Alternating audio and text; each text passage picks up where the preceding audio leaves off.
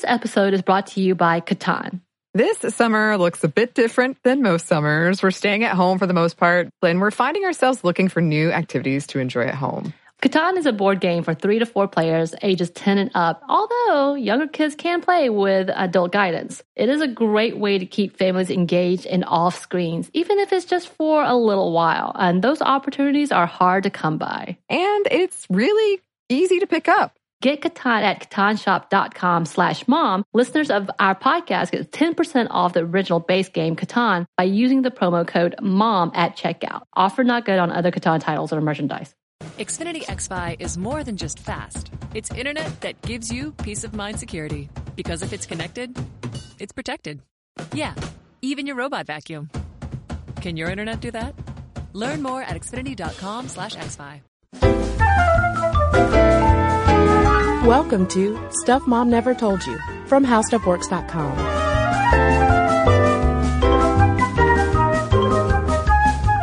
Hello and welcome to the podcast. I'm Cristen. And I'm Caroline. And today we are talking about bronies, which are male fans of My Little Pony Friendship is Magic. Yep.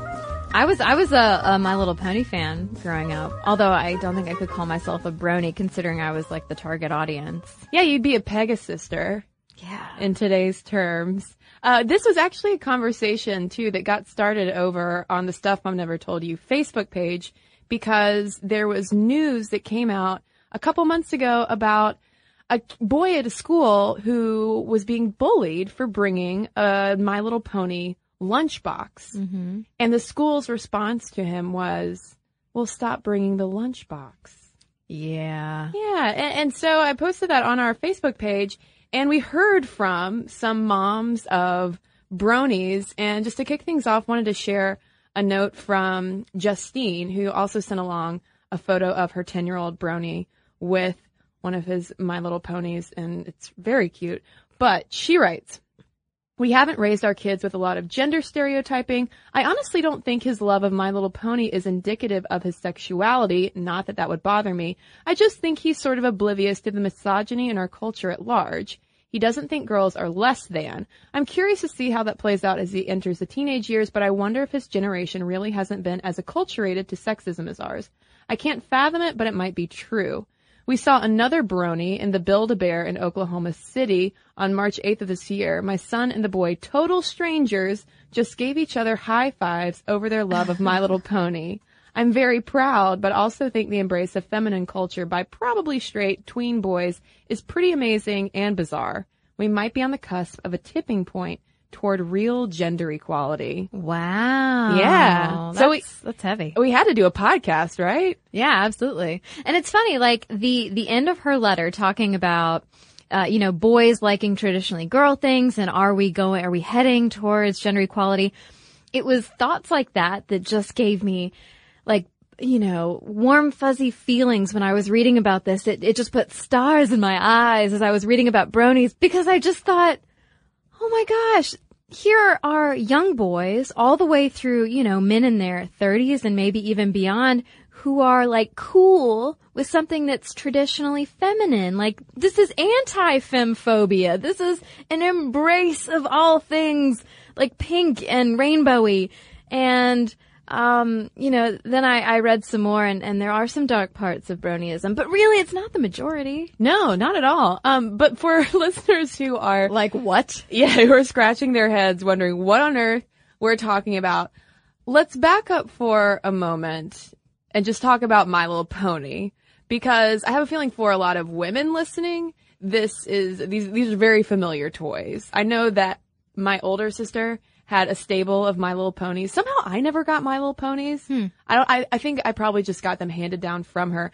But they launched in 1981 originally as My Pretty Pony, and then became My Little Pony in 1983. Yeah, my pretty pony looks uh, a lot um sadder than my my my little ponies. I Aw. feel like it's she's kind of like, "Oh, hey, I'm I'm my pretty pony." And then my little pony came out.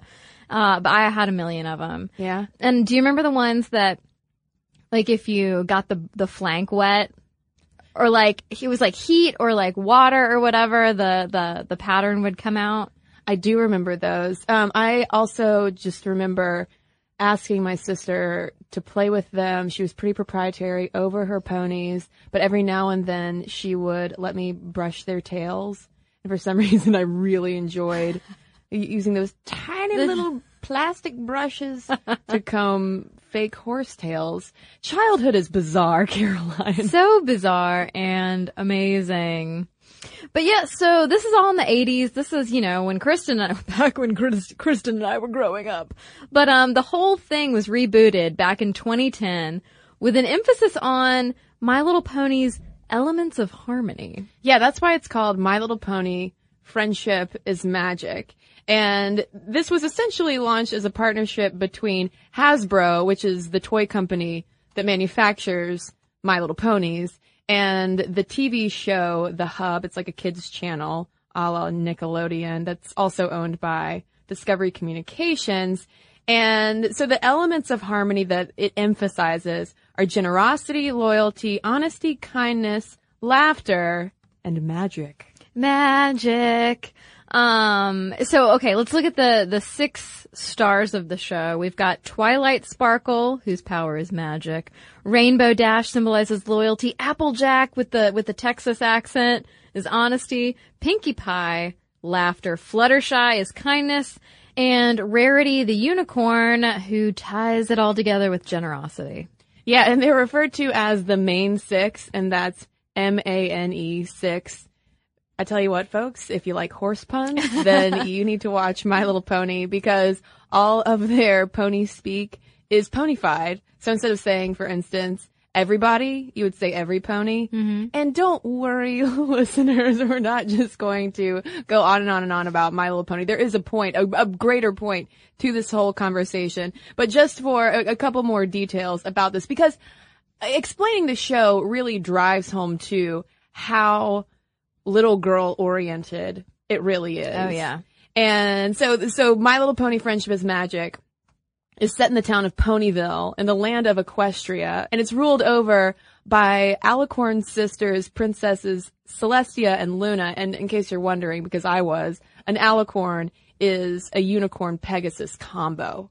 So there's just a lot of fanciful, magical, pro friendship fun, lots of sparkle, glitter, pink. Very traditionally girly stuff. Yeah. And so when Hasbro slash the Hub launched this new show in 2010, obviously they were selling this TV product to girls, hoping they would go and buy My Little Ponies. But something happened where all of a sudden a lot of guys started watching it.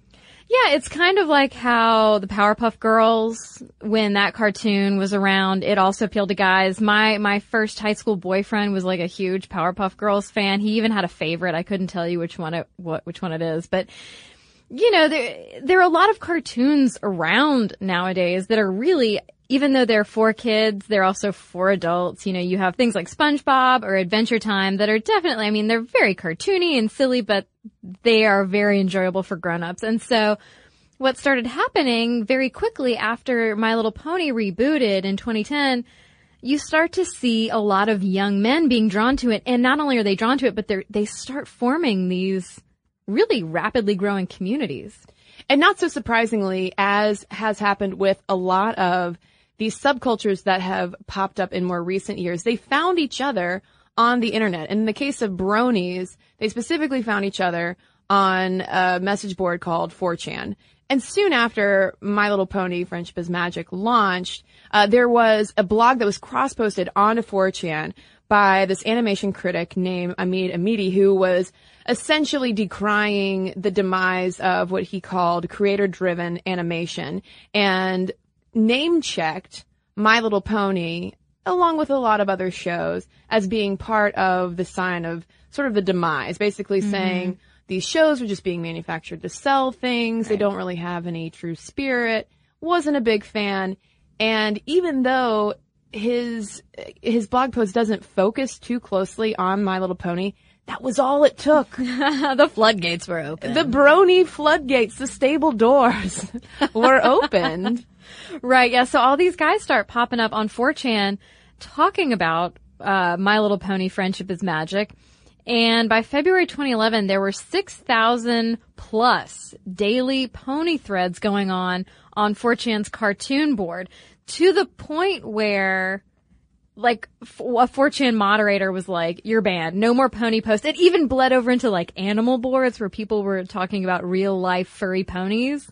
Like you couldn't say anything with pony in it. Yeah, because not surprisingly, if if you know anything about 4chan, 4chan is a very powerful entity, a la Reddit on the internet, which also, a la Reddit, comes with a lot of trolling. And what, like, more perfect internet trolling target could you put on your forehead than to say, hey, I'm a guy and I really enjoy My Little Pony, Friendship is Magic. And I'm earnest about it and I'm not being ironic. Exactly. Have at me. So th- that was part of the reason why 4chan uh, for a little while said no more brony talk because there was so much infighting back and forth. Although infighting actually isn't the correct term to say because the bronies, in response to the trolls, did not fight back because they wanted to embody mm-hmm. the friendship element of the friendship is magic Yep. that is taught in My Little Pony, which is kind of incredible. Yeah, a word that keeps coming up again and again when you read about this particular era in brony history is acceptance. Everybody's preaching acceptance like, okay, well, you know, obviously you're not into this. I'm into this. And if you're going to be angry about it, you know, that's your deal. I'm just going to keep enjoying my, uh, my happy friendship, loyalty driven My Little Pony thing. Yeah, and 4chan founder Christopher Poole was actually so impressed by the way that the bronies were so successfully resisting this trolling effort that he finally lifted the ban on the brony post. And there was one response from a brony uh, to this that was kind of funny. He said, My Little Pony is the only group to take on 4chan and win. 4chan once took over the FBI and won. So you might say that My Little Pony is more powerful than the FBI. Yeah, well, which is incredible to think about. It's hilarious. Um, but so they, they moved on from 4chan, building their own pony safe spaces online. They have PonyChan. They posted things on DeviantArt and YouTube. There's the website Equestria Daily and lots of different like fanfic, um, pony art. There's also some like darker corners of that art and fanfic as well. Erotic pony art. We'll get to that. We'll get to it, We'll yeah. get to that. Uh, yeah, this also harkens back to our episode a little while ago on fandom and shipping. Um, this is, bronies are a prime space for this. The reimaginings of different adventures for the ponies, different re- relationships the ponies might have. Uh, there's even music mashups that bronies will make all sorts of things. And bronies have started congregating as well. In June 2011, the first BronyCon took place in New York, and about 100 people attended. But compare that to 2013, when BronyCon drew 6,000 attendees. Yeah. I mean, talk about, talk about like, just separate from bronies even, but talk about how incredible like internet communities are. The fact that you can live your whole life, or, you know, like let's think back to the 70s, 80s where you could have lived your whole life thinking you were the sole weirdo who liked something. But these message boards, fueled by this whole like background of acceptance and friendship and loyalty, like all of these people are finding each other. And so now 6,000 plus people are going to this conference. It's incredible. Yeah, I mean, it's a similar kind of effect as we saw in the ASMR mm-hmm. podcast. Totally different kind of thing, but the effect of people finding each other on the internet and this community growing from it of people saying, Oh, I thought I was the only one. No, you like it. Oh, he likes it. Oh, awesome. Mm-hmm. And just imagine at BronyCon though, these are, I mean, younger boys as well, and some Pegasisters, some, some mm-hmm. girls, but up to, you know, grown men dressing up as their favorite My Little Pony, Right. hanging out, playing games, just having a really good time. So the question is then, who are these bronies? Like, who are they? Are they just, are they just weirdos? Are, are they outliers in society? I mean, eh, it turns out, at least according to surveys of bronies, they're kind of just average guys. Yeah, so the survey that took place in uh, August and September of 2012 had nearly 4,500 respondents, and they found that the average age was nearly 20 years old. And they hailed from from far and wide. Um, most of them are from the U.S., but if you move in descending order, You've got people represented from the UK, from Canada, Australia, Germany, Poland, Mexico, Sweden, Finland, and Brazil. This is not an American phenomenon. And when you look at gender, I mean, brony is the combination of bro or brother and pony. But the gender breakdown shows that it's 86% male, 12% female, 1% who identify as neither, and 1% unsure. Now, this next statistic on sexual orientation is one that comes up in pretty much any article that you read about brony culture because there is this knee jerk assumption that, okay, here's a guy who really likes pink stuff and ponies and, you know, a, a show that is for girls. Therefore, he must be gay, right? This must be a, just a, a, a, you know, group of, of gay guys mm-hmm. really enjoying ponies. Not exactly. Uh, 70% of bronies identify as straight, 16% as bisexual, 4% as asexual, only 3% identify as gay, and 3% identify as pansexual. So, I mean, a bulk of, again, kind of like the, the mom who pointed out in the, the letter that we read at the beginning of the podcast, this is a lot of straight tween boys mm-hmm. and adult guys who are loving them some pony. Yeah. 52% of the respondents were in steady relationships, um, with 46% of those saying that they're the sole brony in the relationship. 38% of those were actually in dual brony relationships. You wonder, like, do they just talk about it all the time? Like, if you get together with someone who also has such a specific, like, niche interest, like, I wonder if they just talk about bronies all the time. Well, I mean, well, in terms of brony openness, they, they did look into that. 41% say that they would proudly identify themselves as bronies both online and offline, whereas 50% would only identify as brony online because understandably there's still a lot of confusion about well what does this actually mean about who you are if you like this one particular thing but then the question is well why are we sitting here trying to extrapolate so many meanings mm-hmm. upon the appreciation of ponies well, yeah, as far as why they identify as bronies and identify with the show, the survey respondents said that the most appealing aspects of the show were the characters, the humor, and the style and design of the animation. Um, and so when they were talking about how they like to, I don't know, be bronies, act as bronies, what that entails, they responded that they browse fan art and watch fan videos, they read fan fiction, and they visit Equestria Daily. Yeah, Equestria Daily is pretty much the go-to site for for bronies, mm-hmm. all things brony. And it is, I mean, it, there is the daily aspect of Equestria Daily. It's essentially the Huffington Post of bronies. Um, and when, when you look at though, like who, especially among the older bronies, like who who are these guys? I mean, you'll you'll meet bronies who have traditionally very masculine jobs, like they're mechanics or they work on motorcycles. There's one, what's his name? I forget his name, but he's kind of known as the manliest brony. He's got a big old mustache. Yeah, and he works on cars and motorcycles. And there's even a squadron of pilots in training in the U.S. Air Force at Vance Air Force Base in Oklahoma who are now wearing my Little Pony Friendship is Magic themed patches on their flight suits. Yeah, but instead of friendship is magic, it says flying is magic. Flying is magic. Because some of the ponies have flying powers. Uh, but, and, there are other, um, there have been other articles too about bronies in the military. So mm-hmm. this is not just a thing for what we would consider more effeminate men as well. This is really challenging in a lot of ways our ideas of, well, what is masculine and feminine and what is okay for boys and men to like.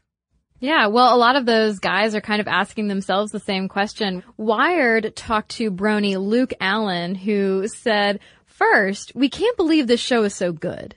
Then we can't believe we've become fans for life. And then we can't believe we're walking down the pink aisle at Toys R Us or asking for the girls' toy in our Happy Meal.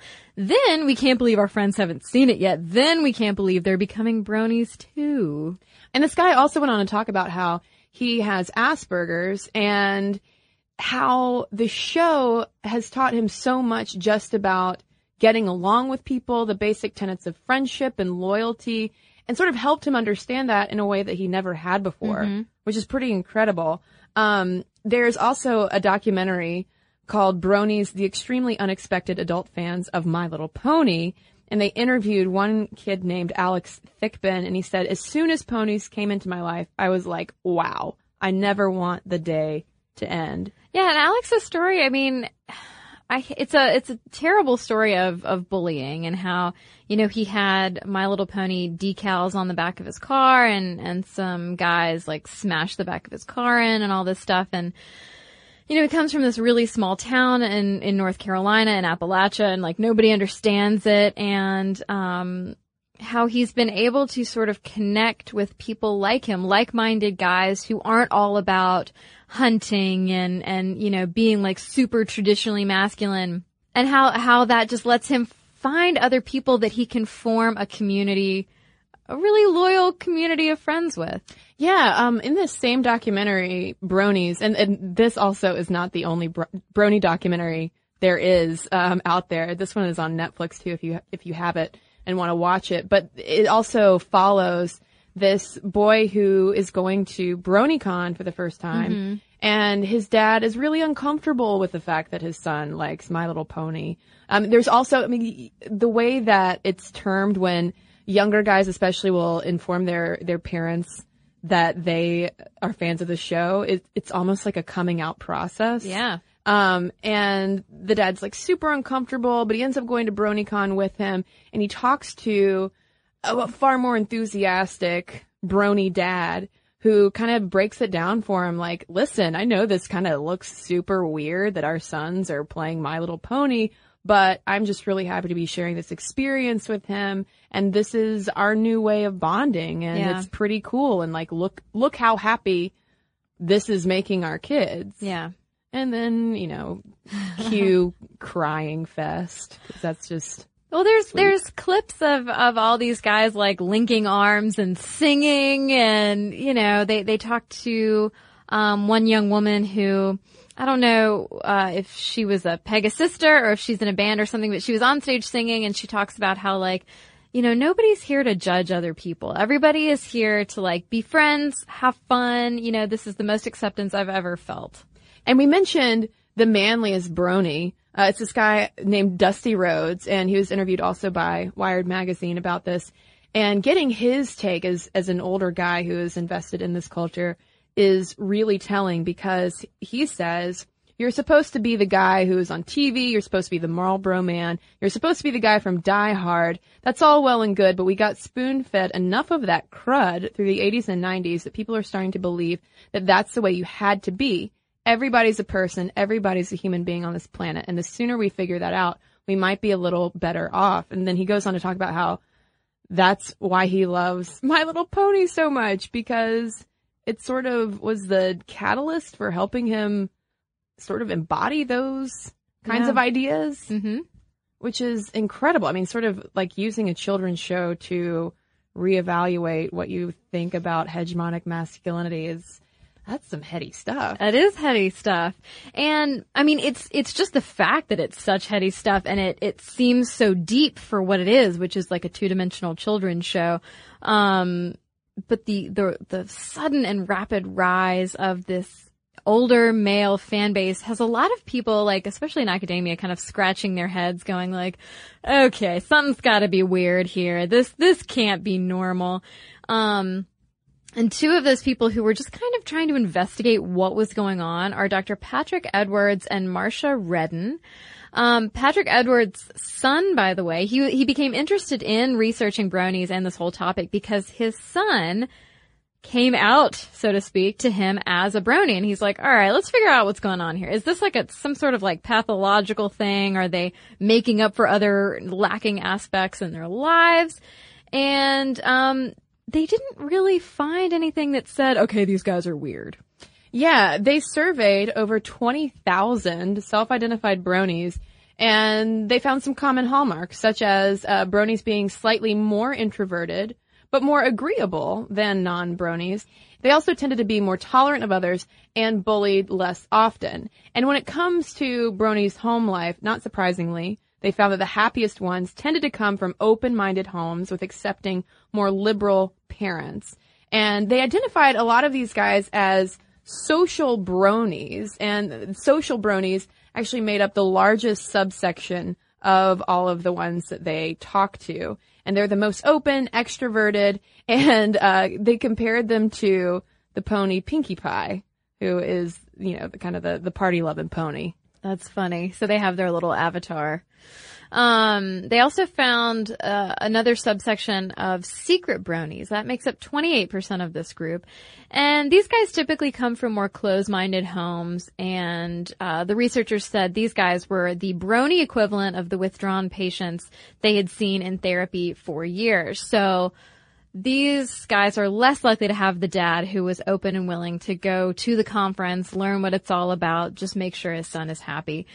And there's some interesting theories swirling around this, this rise, this lack of irony, this, this genuine acceptance of happiness and, you know, loyalty that's going on with this whole movement. And so there's a theory that this is like post 9-11 escapism, that, that we had, our, our generation had this terrible, horrific event that kind of bisected our young lives and so this is now a return to something more innocent. We're, we're trying to get away from this planet that's so concerned with terrorism and, and war and, and focus on sparkly shiny ponies. But there's also this idea that a lot of people are talking about called new sincerity. And it's not that this is like a new movement or something, but it's kind of just like a pop culture trend away from all of that irony that kind of all of our social media is dripping with these days. The hipster irony. Mm-hmm. Yeah, and pretty much any article that you'd read about new sincerity, bronies are upheld as the exemplars of it because they truly love this cartoon for exactly what it is and are unabashed in their fandom. Yeah. Um, but there is also a researcher, Venetia Laura Delano Robertson, who thinks that it might also have to do with the anthropomorphic element of My Little Pony. Mm-hmm. And she graciously sent us the full text of her recent study called Of Ponies and Men, My Little Pony, Friendship is Magic, and the Brony Fandom. And she thinks that it has to, this connection that bronies have and the learning about friendship and loyalty that they're deriving from it has to do with the fact that these are cartoon animals that act as people. Yeah, she's talking about all this anthropomorphism and says uh, the canny combination of My Little Pony's subcultural qualities and the value of non-human but human-like role models or avatars speaks intimately to a group of individuals typically bound up in anonymous internet networks. Yeah, and so all of that to say that maybe the anthropomorphism on screen sort of creates enough distance from the human experience that is might maybe more fraught in these post 9/11 days with uh, fear or anxiety. It creates enough distance from that to kind of build a relationship with these viewers. I mean, mm-hmm. the fact that people are forming relationships with animated characters, you know, animals that can talk and run around and have similar, almost human-like lives is nothing strange at all. Disney exists. Hello. Um, but there's also too the element of hyper cuteness in My My Little Pony that also seems to appeal to bronies. Um, there, there's this Japanese concept of kawaii. I hope I'm pronouncing that correctly, which is sort of that hyper cuteness. And if you look at My Little Pony Friendship is Magic, it is drenched in kawaii. And, and there's this guy, Brian McVeigh, who back in the mid 90s talking about this appeal of hypercuteness and cartooniness argues that these kinds of super cute mascots in a way embody the essential qualities of cuteness and by invoking affection are able to exert authority. So in other words, they're teaching guys like Luke Allen, who is high on the Asperger scale, what friendship and loyalty really means in action. Yeah. And we're going to talk way more about a whole lot of interesting aspects of brony culture when we come right back from a quick break. This episode is brought to you by Chinet. The Chinet brand provides premium disposable tableware to celebrate moments of togetherness. Yes, and right now that is more important than ever, especially when we're all apart. So recently I had a group and we had a, a, socially distanced barbecue where the host drew out circles and chalk that were nice. six feet apart and everyone showed up with their own chairs and beverages. And it was really convenient to have disposable products. And we, we just had a, a lovely conversation. Um, it was really fun. Yeah. And I'm with the disposable products. I know that the Chinet brand provides durable and trusted products, which I have used before that let you enjoy every moment of the get togethers in traditional or now not. And there are classic white products that can work for any gathering or cut crystal plates and cups when you want to make something a little extra special. Disposable tableware keeps things simple and cleanup easy. Chinet products are available wherever you buy groceries, including delivery or pickup. This episode of Stuff I Never Told You is brought to you by Catan.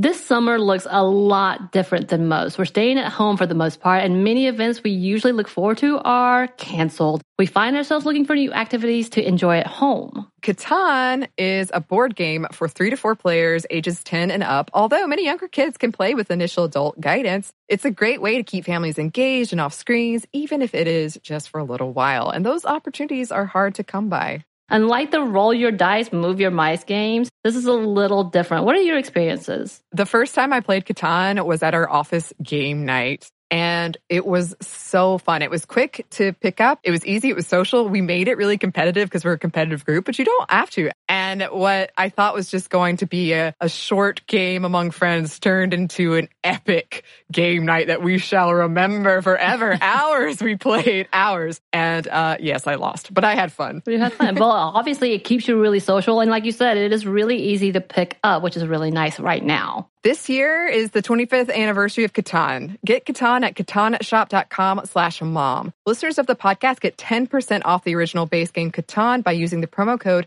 MOM at checkout. Offer not good on other Catan titles or merchandise. And now back to the show.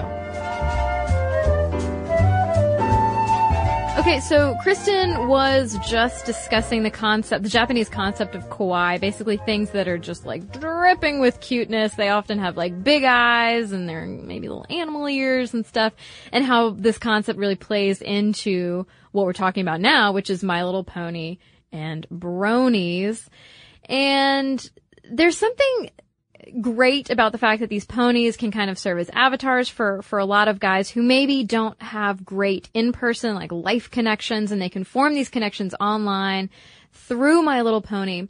But there's also something a little weird and that's worth bringing up, and that's just the, the fact that, you know, these, these ponies are super vulnerable and but also harmless. They're dependent, very feminine, very gentle. So very non-threatening.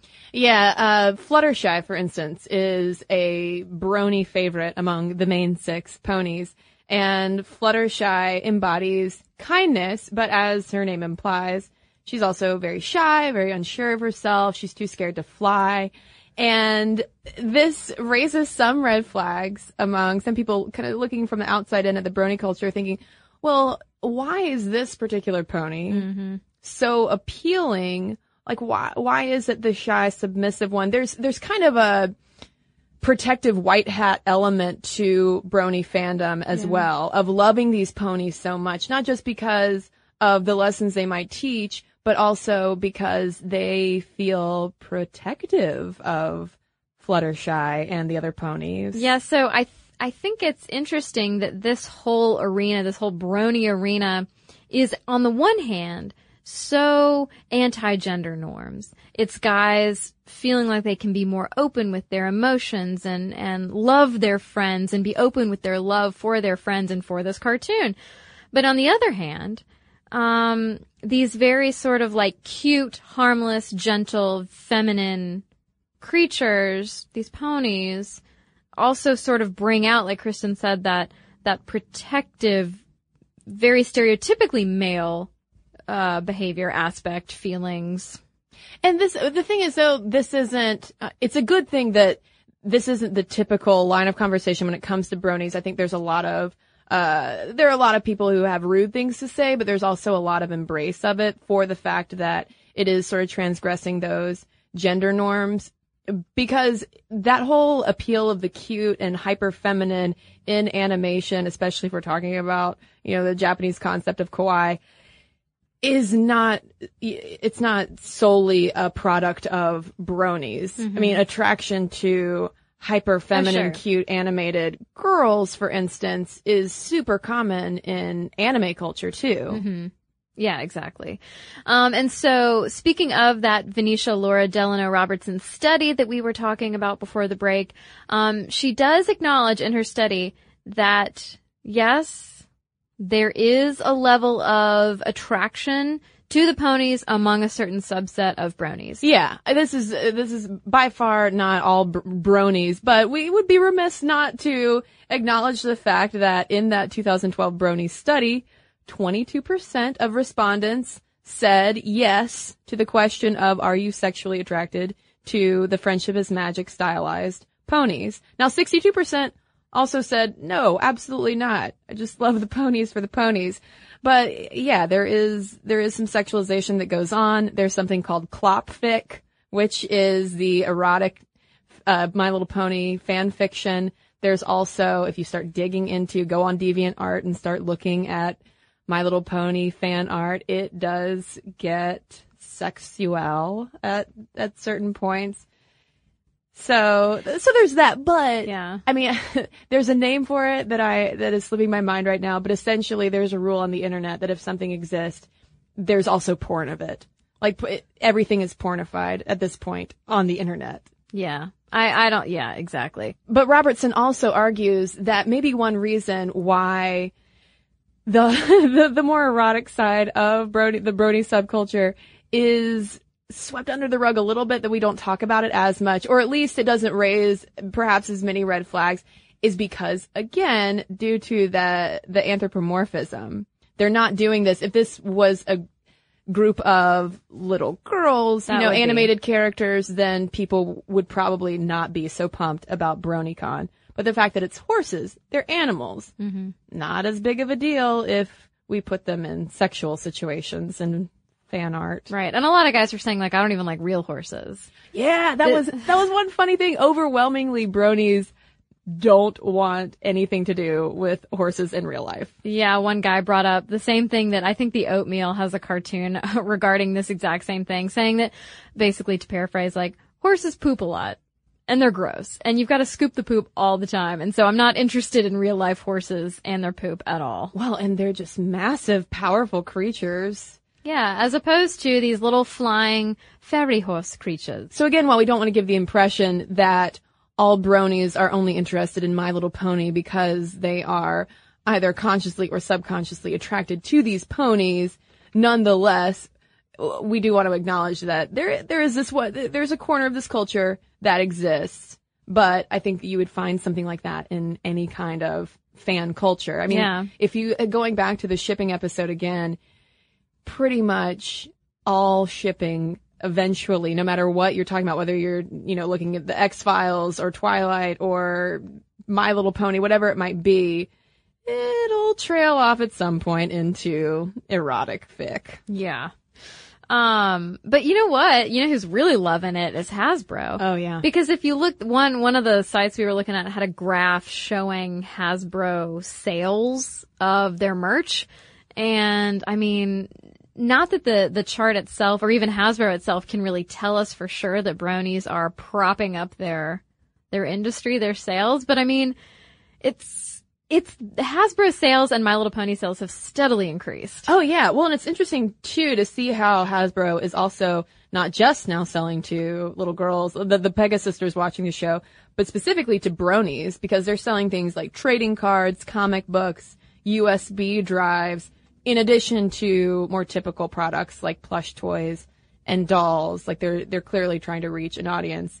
Um, and I mean, just the fact too that it's become, I don't think that I didn't have a, find a concrete number of how many bronies there are, but I mean we're not talking about millions of guys. It's still a pretty relatively small group of men, but the fact that they're getting articles in Wired and Grantland and have a convention that makes national news, you know, that Stephen Colbert mentions them on the Colbert mm-hmm. Report, that Bob's Burgers has a, a brony spinoff show or episode, I should say.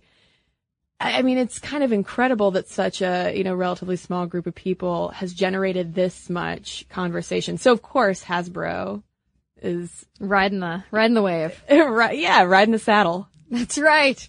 But I mean, it makes sense that there's so much attention paid, even though this is a really small subset of young men in our country and, and many other countries. I mean, it makes sense that, that people are like wired or digging into it because you just don't see big groups of, of guys who are really earnest in their love and affection for something that is so typically geared towards girls. That's so unusual. It's okay for girls to, to play with Transformers, to play with their brothers' G.I. Joe dolls, but it's, it's not okay, like we've said a million times in different podcast episodes. You know, it's, it's not as okay for guys to like girl things. And so everybody's looking at this going like, are we on some precipice all of a sudden that we didn't realize? Right. I mean, because just in, in my own child play, I totally played with my brother's G.I. Joes all the time. No big deal. I have a feeling if my brother started playing with my sister's My Little Ponies, my parents would probably have raised an eyebrow. Mm-hmm. You know, there's not as much fluidity for for boys, so it, so it is cool to see that this kind of stuff is happening, particularly for the younger boys. But that's not to say though that when they are out not hanging among their brony pals that everybody is pro brony. Yeah. Like we mentioned, this entire conversation was instigated by news of Grayson Bruce, a nine year old who was bullied at school for bringing, you know, the My Little Pony lunchbox. Mm-hmm. To which the school, ugh, shaking my fist, just told him to leave the lunchbox at home, which is not the answer No. at all. Maybe, maybe broaden your mind. Maybe tell the bullies that, hey, this is, you're, you're lame. I'd make a great principal. But a far more heartbreaking example, though, of brony bullying is the case of 11 year old Michael Morones, who attempted to hang himself as a result of relentless brony bullying. And also as an example of how this brony community really supports their own and really does try to live out the friendship is magic motto. The uh, bronies have set up a recovery fund for him. Same thing with Grayson Bruce as well. They started a whole stand with Grayson hashtag that trended on the internet and got a lot of attention, you know, to his case. Um, so the bronies definitely look out for their own, but it's unfortunate to see still, especially for the younger guys, that they do still face bullying for wanting to play with My Little Pony instead of G.I. Joe. Yeah, and I mean, and who's to say that even it's an either or thing? Like, you know, like I played, you know, I played with all sorts of different toys as a kid because I was an only child. My parents didn't really care. I, I had a million Barbies and a million My Little Ponies, but I also had monster trucks, you Yeah. know, like, so I, I, I hope we can get to a point all of us together in general can get to a point where it is okay for boys to play with whatever girls you're playing with and it not be a big deal. But, you know, we've just gotta, I don't know, we've just gotta work on, it's a whole cultural thing. I mean, these trolls aren't just gonna disappear overnight. Right. I mean, but it is, it does say something though that we are talking so much about, you know, again, a relatively small group of men who are, eh, whether intentionally or not, challenging what we consider to be acceptable masculinity. And I think that's only for the better of all of us because if girls are granted you know, more fluidity in the sense of like, you know, we're, we're told that you can be anything and you can play with anything and you can wear skirts or pants. Boys, a lot, boys don't enjoy that same amount of, of social fluidity. Mm-hmm. And I, I think that it's time that, that that changes Yeah, absolutely. one brony at a time. This episode is brought to you by BetterHelp. So we know listeners, it's been rough for a lot of people out there and we've been very open about our experiences with therapy and how it's been so helpful for us in the past and in the present. And because of that, we wanted to highlight a service that we think might be of help to you all, BetterHelp, which offers licensed online counselors who are trained to listen and to help. You can talk with your counselors in a private online environment at your own convenience from wherever you're comfortable. And BetterHelp counselors have expertise in a broad range of areas. They can give you access to help that might not be available in your area. And you just have to fill out a questionnaire to help assess your specific needs and then get matched with a counselor in under 48 hours. BetterHelp is an affordable option and our listeners get 10% off your first month with a discount code MOMSTUFF. Get started today at betterhelp.com slash momstuff. That's better, H-E-L-P dot com slash momstuff. Talk to a therapist online and get help. This episode is brought to you by Quip. When's the last time you got rewarded for brushing your teeth? With Quip's new smart electric toothbrush, good habits can earn you great perks like free products, gift cards, and more. The Quip Smart Brush for adults and kids connects to the Quip app with Bluetooth. So you can track when you're brushing, get tips, you can earn points, and you can redeem those points for rewards. Already have a Quip?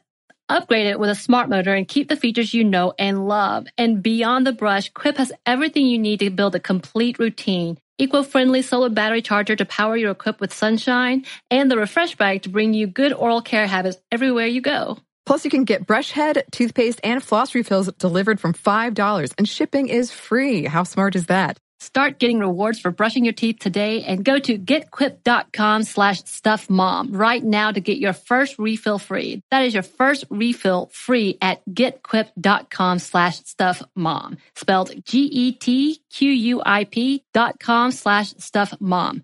Quip. Better oral health made simple and rewarding. So I hope that there are some bronies listening, or moms of bronies, dads of bronies. We want to hear from you on this, or just fans of My Little Pony. Any Pegasisters? We want to hear from you as well. Momstuff at discovery.com is where you can email us. You can also tweet us at Momstuff Podcast or send us a Facebook message as well. And we have a couple of messages to share with you right now. All right, well, I have a letter here from a lady listener who wishes to remain anonymous because she is writing in about our Women and Weed episode. Um, she said, I was especially interested in the Women and Weed episode because I am a woman and I love weed. I have a college degree and an office job, and whenever people find out I smoke weed, they're always shocked. I do not look like your typical stoner. I'm sometimes left out of joint passing circles because new people assume I don't smoke. I find it helps me let go of work stress and it helps me sleep and enjoy music, food, books, and the outdoors even more than usual. Thanks for your awesome podcast and for promising not to rat anybody out if they wrote to you on this topic. Well, I also have a letter about our marijuana episode. This is from a woman named J.M. And she writes in talking about how she started smoking pot in high school and then kind of stopped for a while and says after college, I started smoking again to treat my migraines, which also led to smoking for recreation, but also for stress relief. I'd become a manager in my profession by the time I was 26. I was working long hours and I loved coming home after work and taking a few bong hits. Ten years later, I have two children and ran a very successful business, all while smoking blunts after work. I do occasionally smoke in the afternoons when I'm home with my children because it does help me relax and enjoy some of the boring or tough things about parenting. I just wanted your listeners to know, especially the ones who are skeptical of legalizing, that many people are productive members of society and smoke weed. Unfortunately, being that it is not legal, I really don't share my experience often because I'm afraid that it would negatively affect my business or impact my children. Thanks so much for your podcast. It's an important topic that needs to be discussed. So th- also her uh, her subject line was marijuana mommy. So thank you, marijuana mommy, and everyone else who has written into us. Momstuff at discovery.com is where you can email us. And to find all of our podcasts, blogs, and videos, there's one place to go, and it's stuffmomnevertoldyou.com. For more on this and thousands of other topics, visit howstuffworks.com.